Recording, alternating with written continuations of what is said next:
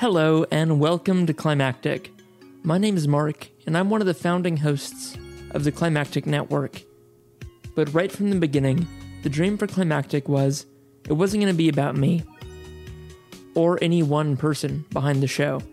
The dream was that Climactic was going to be a platform, a place where the wide variety of the climate community in Australia and the South Pacific could be on full display where we could break down barriers and share stories across silos, learn from each other, learn from our successes, our lessons, and our failures, come together to celebrate our wins, but also give each other comfort and commiseration in the bad times.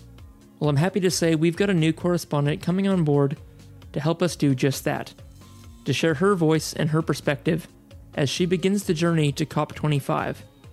I'll leave her to introduce herself now but I just wanted to say, on behalf of the whole Climactic team, welcome aboard. It's great to have you here. And if you listening have a story of your own you'd like to share, or you know someone who does, someone who you might be able to help tell it, just get in touch with us at hello at climactic.fm or reach out to us on social media. We'd love to help you tell it and make sure it gets heard in the climate community. Thanks for joining us.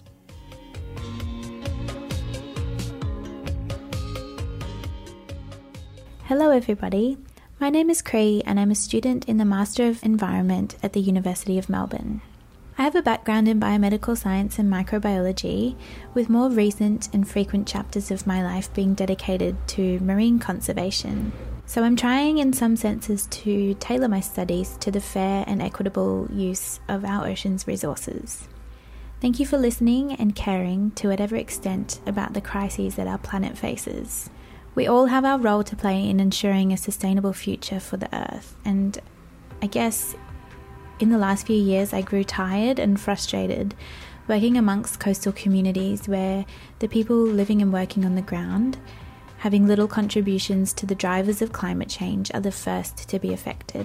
This is why I chose to further my studies, and one day I hope to contribute to balancing these inequities and a just transition away from fossil fuels.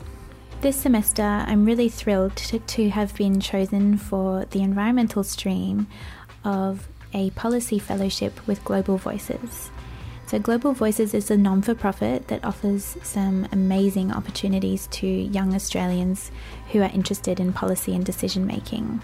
The fellowship will entail writing a proposal uh, for policy to be implemented at a federal level, as well as attending the United Nations Framework Convention for Climate Change Conference of the Parties, or COP for short. Um, so, this is taking place at the end of the year in Chile, and you might know the COP better from the Paris Agreement that was agreed upon in 2015. So, this is a really seminal coming together of all nation states to discuss the challenges that we're facing with climate change and how people are, or how nations are contributing to the mitigation and, and climate policy behind the drivers of climate change.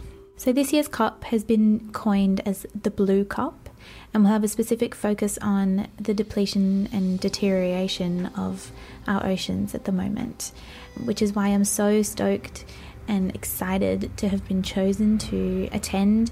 Kind of nervous to be um, in attendance at the conference.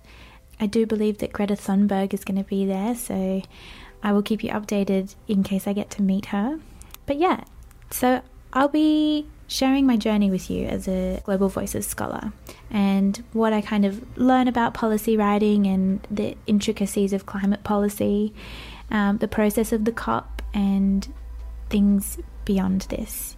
So, to start, last week I travelled to Canberra and it was really interesting to get an insider's view into Parliament House and meet some really influential members of Parliament.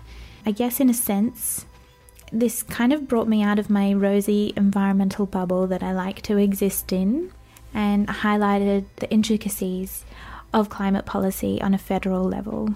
So it was really interesting to hear about the issues that I'm so passionate about, like oceans governance and climate change and youth in the environmental space, placed in a, into a very political context. Without getting too political, I think it was necessary for me to have this reality check um, and fairly useful for what I'll be researching with regards to my policy proposal. And in a sense, it was cool to get out of my bubble and into the Canberra bubble to inject some of the ideas that we as Australian youth delegates are concerned about and what we think is important to be tackling right now. I was really pleasantly surprised that members of the public service actually really wanted to hear our interests and our concerns as youth delegates. And it sounds as though we are going to be engaged with the process in, in COP and you know, we'll be able to bring the concerns that Australian youth have with regards to climate change to this really, you know, incredible global platform. We also got the chance to meet some of the world's leading academics at the Australian National University and hear about how the academic and political worlds kind of intersect inside this Canberra bubble. It sounds quite challenging and I take my hats off to the academics who are really so passionate in working in that space because it does not sound easy at all. So I got back a few days ago and I'm still kind of pinching myself to make sure that that actually happened. Um, it was a really incredible experience, very overwhelming and exhausting, but also so insightful and I really don't know any other kind of experience that would allow me to get that inside look into the inner workings of Canberra. I will keep you updated over the next few months how this policy fellowship is going and how things go at the COP at the end of this year. So thanks for listening. You'll hear from me soon. And just a fun fact there are over 2,700 clocks in Parliament House. So I'm hoping that's enough for the government to keep track of the time we have left to save the planet. Over and out.